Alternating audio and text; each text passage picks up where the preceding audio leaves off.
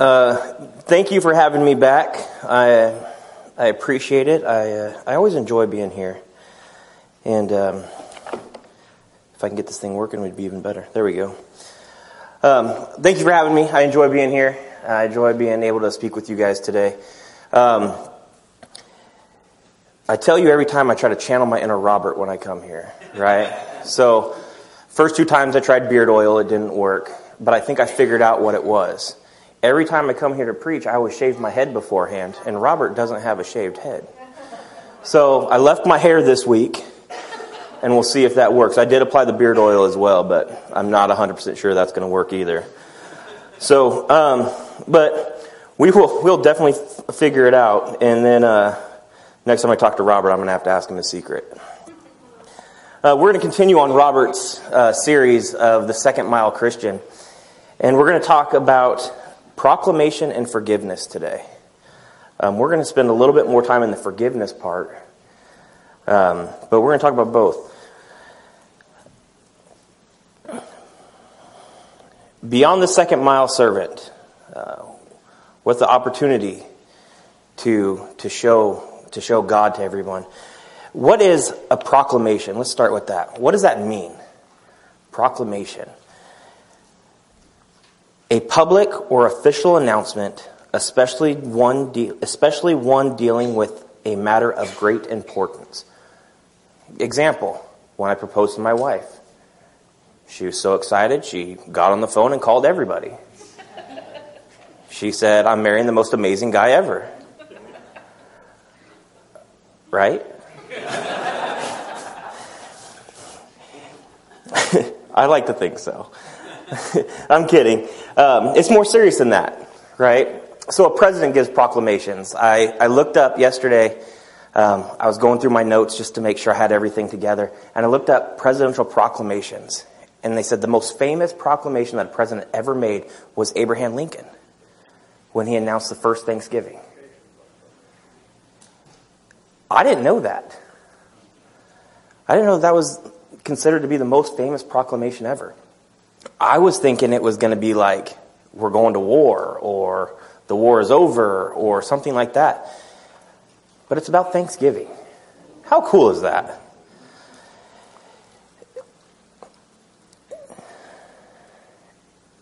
You know what, though? I don't think that's accurate either. That might be the most famous one for a president.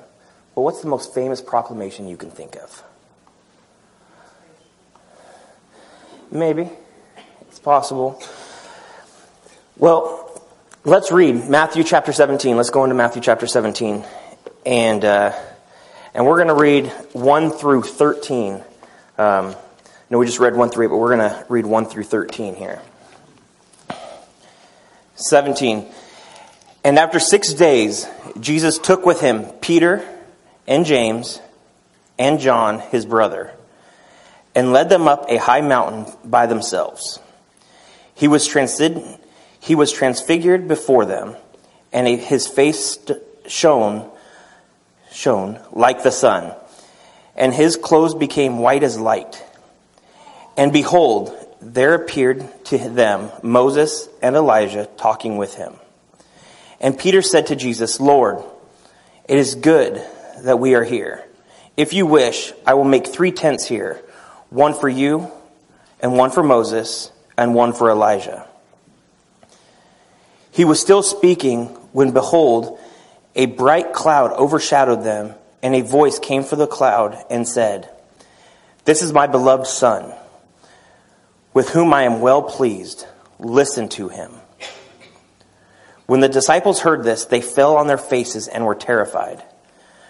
But Jesus came and touched them, saying, Rise and have no fear. And when they lifted their eyes, they saw no one but Jesus. And as they were coming down from the mountain, Jesus commanded them, Tell no one the vision until the Son of Man is raised from the dead. And the disciples asked him, Then why do, you, why do the scribes say that Elijah must come first? He answered, Elijah does come, and he will restore all things. But I tell you that Elijah has already come, and they did not recognize him, but did to him whatever they pleased, so the Son of Man will certainly suffer at their hands.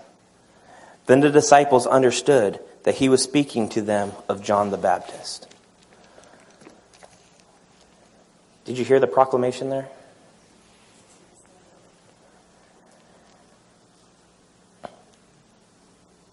In verse 5, this is my beloved Son, with whom I am well pleased. Listen to him. Who said that? That was God's voice to him. God speaking to them.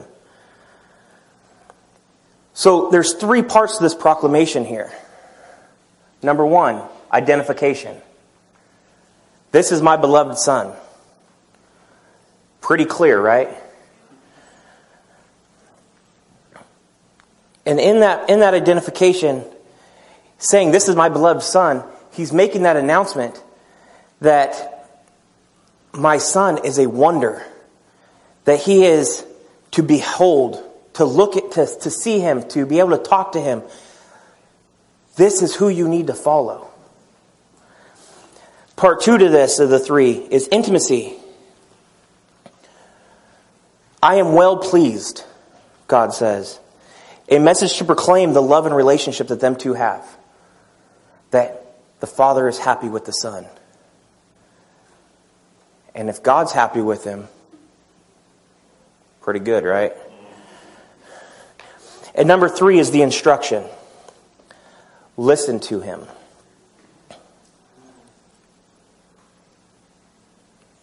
A relationship to imitate.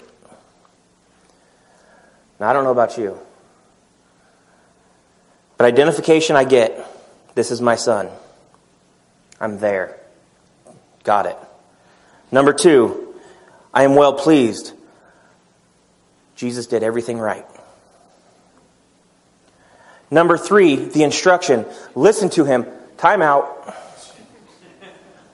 What if what you're saying doesn't really fit in with my agenda? How many times have we said that in our lives?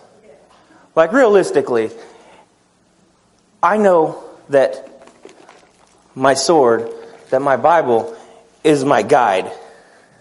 But how many times do I open this up and I read something and I say, yep, I'm going to do that, and the next day I don't? Let's be real.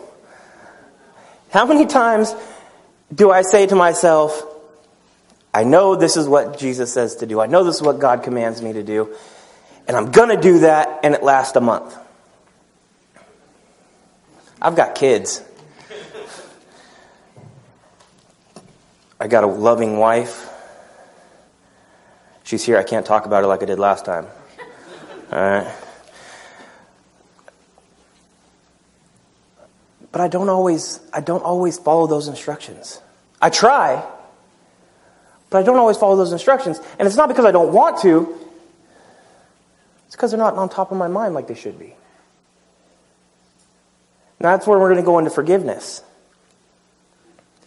And we'll get into that a little bit more. But I want you guys to think while we, while we finish out, when we go into forgiveness, I want you to really think about that third instruction there, that third, third bullet point instruction. Are we really following the way we're supposed to? Are we listening to the command that's given us to us there in, in verse 5 where it says, where it says, This is my beloved Son, with whom I am well pleased. Listen to him.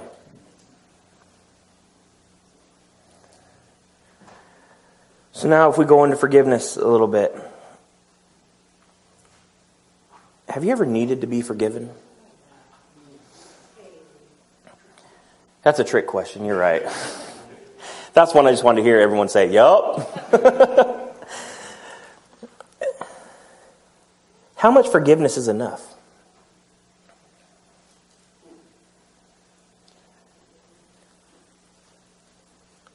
How much do you want to be forgiven?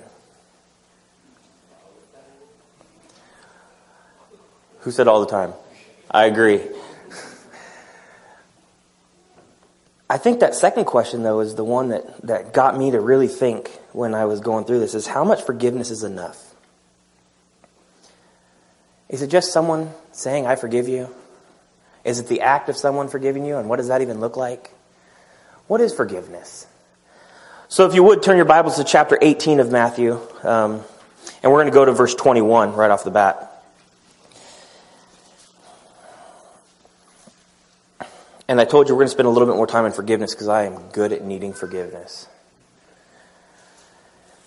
Let's start in, in verse 21, and we're going to go through 35.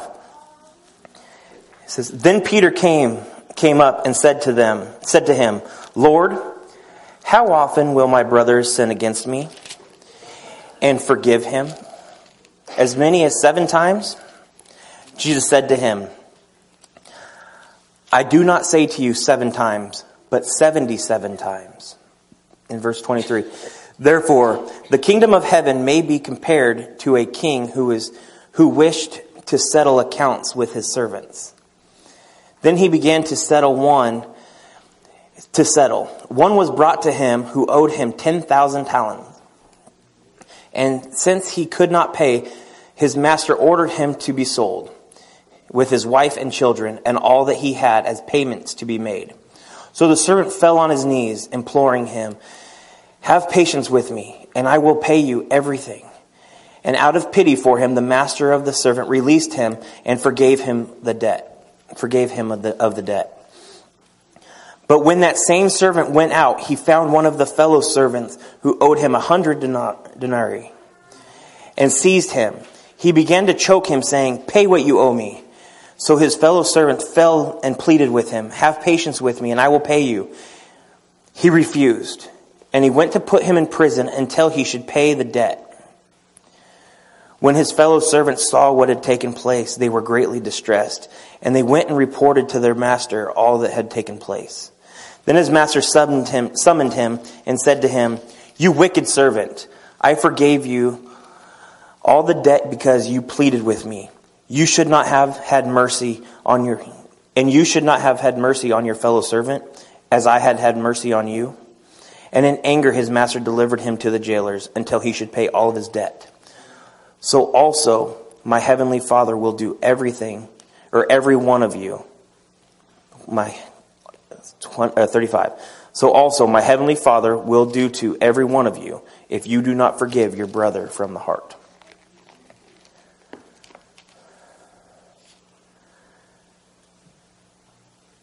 The first half of that parable, parable, I think we can relate to the servant who owes so much he can't pay it back. Can never pay back what Christ did for me. I believe that the song is called A Debt He Cannot Pay, or something along those lines. I know the words, but.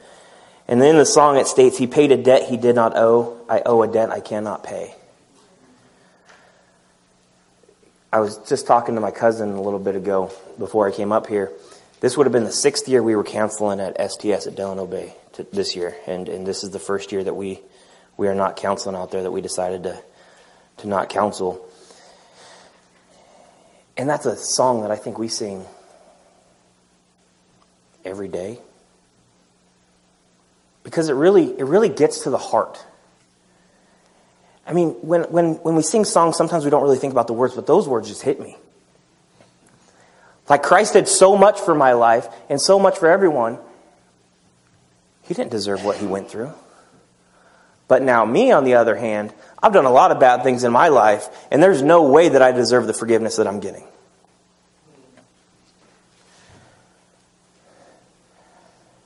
Christ paid a debt he didn't know, but I owe a debt I cannot pay. I don't know how else to, to put those in better words. That's so true. Our ungracious desire for the next part of the parable is a little harder in some ways, but it's someone who has been so forgiven, yet he can't extend that grace to somebody else. And as I read this, Robert sent me a little bit of notes on on what the lesson series was about and what today was he wanted me to speak on today. and that was in there. And it felt like Robert was like, knew exactly what my week was like. I went to work this week, and I work as a, as a solution specialist for a company. We go into companies and I do a lot of cost savings analysis for companies and stuff like that. And I was in Amazon, and we're redoing their whole project of, of their, their cost savings measures, their Six Sigma stuff. And I went to the guy, my, the plant manager there, and I said, listen, I know I was, I know this project, this report is due to you by Friday, but I need a couple extra days. I can't finish it in time. He's like, hey, no problem, man. Just get it to me by next week. Perfect. I got you. Went back and I had on my phone when I got out of there, I had three messages from employees of mine that I work with. And they said, hey, I need a couple extra days. I can't finish what I'm working on. And they're working on some other companies. And I said, no, you don't got that chance. I need it done now. Like, I'm leaving at 3.30. It should be in my inbox at 3 o'clock. And they're like, I don't know. I can't do it. And I was like, figure it out. Not my problem. Here's the real story to that. Their project's not due for two more weeks. But I just want it so I can review it in time. So what's a couple of days? So when I read that, I said to myself, Robert, why? Why did you have to put that in there? Because now I've got to admit my faults. But that's good.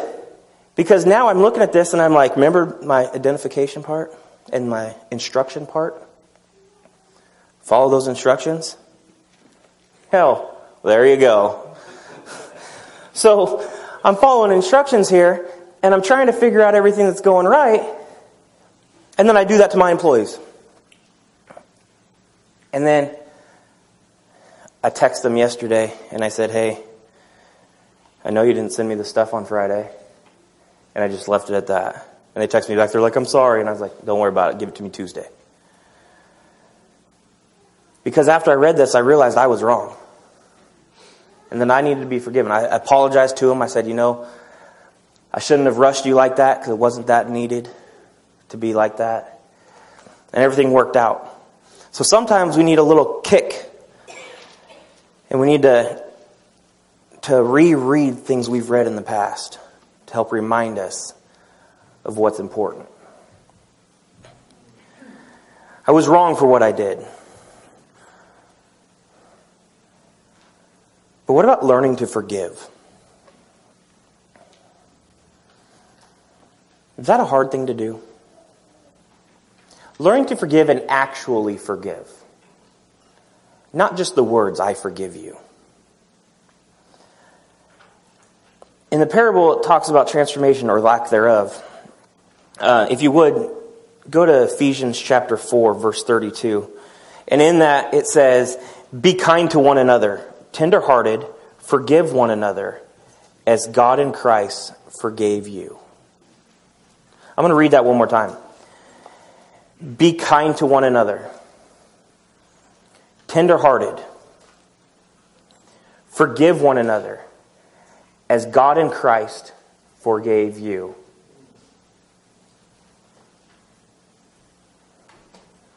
Transformation is about taking on the nature of Jesus. And forgiveness is one of the biggest parts of who Jesus is.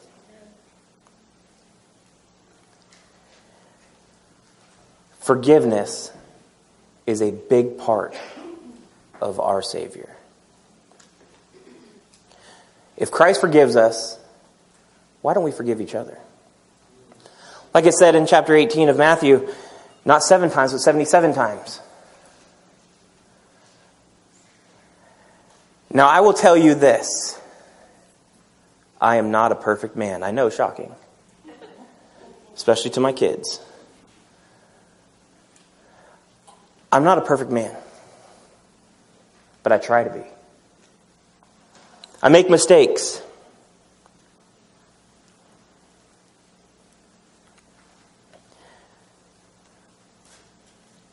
Forgiveness has the same parts of your proclamation identifying when you've made a mistake, having that intimate relationship to know when to ask for forgiveness. And listen, become informed, transform, follow the instructions of how to be forgiven.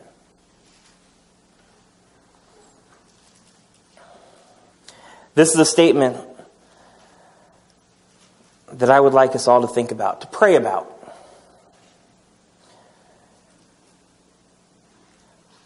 Can I be, can you be, can we be those that go beyond that second mile, be that second mile Christian? I told you earlier I wasn't a perfect man. Not a perfect father, not a perfect son, not a perfect husband, not a perfect brother, not a perfect Christian. But I do tell myself this that if I make a mistake, I don't want to make it twice. That if I ask for forgiveness for one thing, I try not to do that twice. Doesn't always happen. Ask my wife. But I try.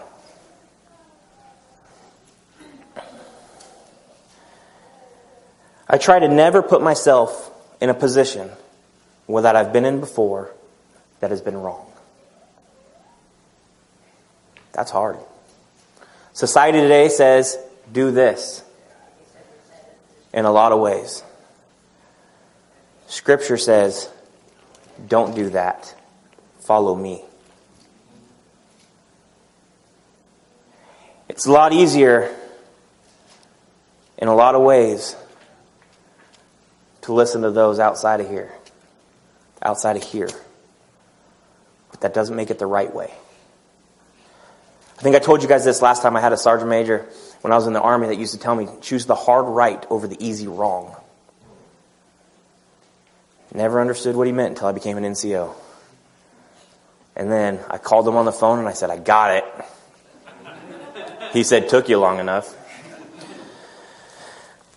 I still keep in touch with him today, and he reminds me every time that it took me long enough.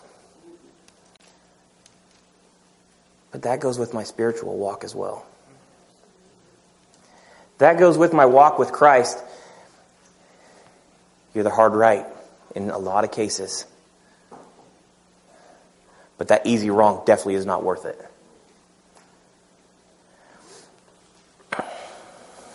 Proclamation and forgiveness, these are two very important details on becoming a second mile Christian.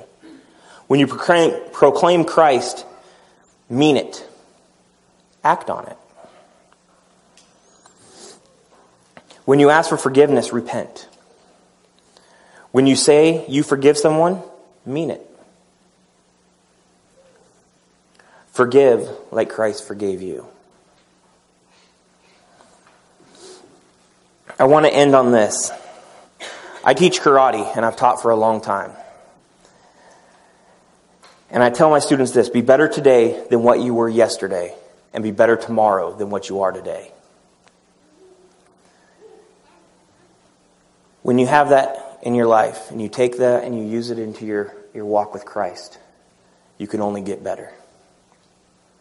It's not the easiest thing to do. You're going to have to ask for forgiveness, but it's the right thing to do. If I know that my journey with Christ and I'm walking with Christ is the right thing to do, then I have very little fear of going wrong. Use this on your journey as a second mile Christian. Be that second mile servant. I, I do thank you guys for letting me come here today. I do thank you for letting me speak with you today. Proclamation and forgiveness is something that hits me in the heart. I need forgiveness. But I will scream it at the top of my lungs that Christ is my Lord and Savior. And I hope you guys do too. If you need to re- uh, respond to today's lessons, please do so while we stand and sing.